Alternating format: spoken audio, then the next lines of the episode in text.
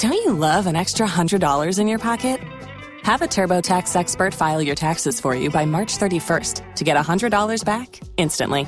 Because no matter what moves you made last year, TurboTax makes them count. That means getting $100 back and 100% accurate taxes only from Intuit TurboTax. Must file by 331. Credit only applicable to federal filing fees with TurboTax full service. Offer can be modified or terminated at any time. Stormy skies today, so want to keep an eye to the sky. Stay tuned to News 1045 WOKV or CBS 47 and Fox 30 Action News Jax as these storms develop. Uh, Weather may be an isolated severe storm. More than anything else, it's very heavy rain, frequent lightning, and um, perhaps some gusty winds. A few of these storms may produce strong winds, so we'll keep an eye on that throughout the day and into early this evening. Before those storms develop, temperatures soaring into the lower 90s, and that combined with the sea breeze and a little upper level disturbance should make for a pretty volatile atmosphere for a while this afternoon. With any luck, the majority of those storms will be between about 1 and 4 p.m. or so, so that as the commute reaches its peak, they may be shifting a little west and south of Jacksonville, but that's going to be a pretty close call. And that leads to a very warm, humid night tonight. Another hot day tomorrow to start your weekend, but there'll also once again be quite a few scattered afternoon storms to help cool things off some, but also interrupt the outdoor activities. Sunday's a drier day, but that also means hotter. There'll be plenty of sun, and temperatures Sunday will be soaring into the 90s. So overall, today potentially stormy, especially middle of the day into the afternoon. So keep an eye to the sky and be prepared for slower go on highways and interstates.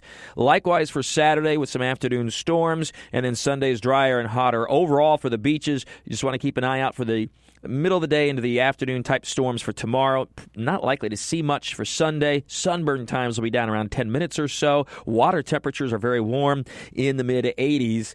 Uh, speaking of which, that kind of helps fuel the tropics, of course. And we already have Harvey now upgraded late in the day on Thursday, steaming its way into the Caribbean. Steady movement. This is a pretty straightforward forecast. We've been talking about it and Talking the Tropics for, with Mike all week long. This looks to be destined and, and, is for the Caribbean.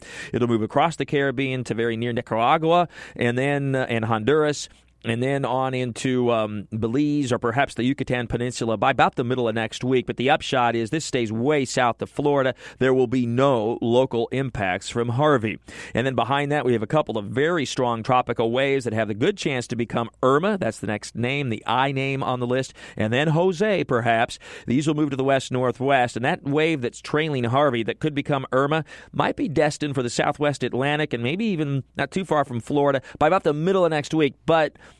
Conditions may only be marginal, especially at first, for much in the way of intensification. So, still early on that one, plenty of time to watch. But again, more on the tropics, always updated every single day at Talking the Tropics with Mike, WOKV.com and ActionNewsJax.com. And of course, the countdown continues to the great eclipse on Monday.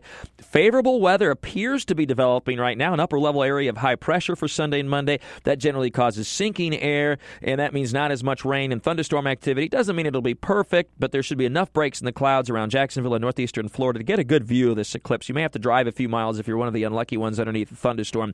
But right now, all indications are that all systems go for a pretty good view from Jacksonville and northeastern Florida. And if you happen to be headed northward to take a look at it through northern Georgia or eastern Tennessee or South Carolina, same thing. Upper level high pressure in control, just isolated storms, otherwise a fair amount of sunshine. Uh, that's the way it's looks like it's panning out right now. Of course, keep you updated throughout the weekend. And of course, then on Monday, when I'm on the road on I 95 northbound to the total eclipse, and we'll be watching it here locally too with Ariel Nixon and Aaron Clanahan. Garrett will join me, Garrett Bedenbaugh, in South Carolina. There's more on the Buresh blog. I've posted a kind of anything and everything kind of type thing about the eclipse. Check it out. And of course, WOKV.com and ActionNewsJax.com. Right on the front page, all kinds of eclipse information. The Great American Eclipse 2017 just a few days away on Monday. Have a great and safe weekend with all weather all the time. I'm Chief Meteorologist Mike Buresh from the CBS 47 at Fox 30 Action News Jax First Alert Weather Center for News 1045 WOKV.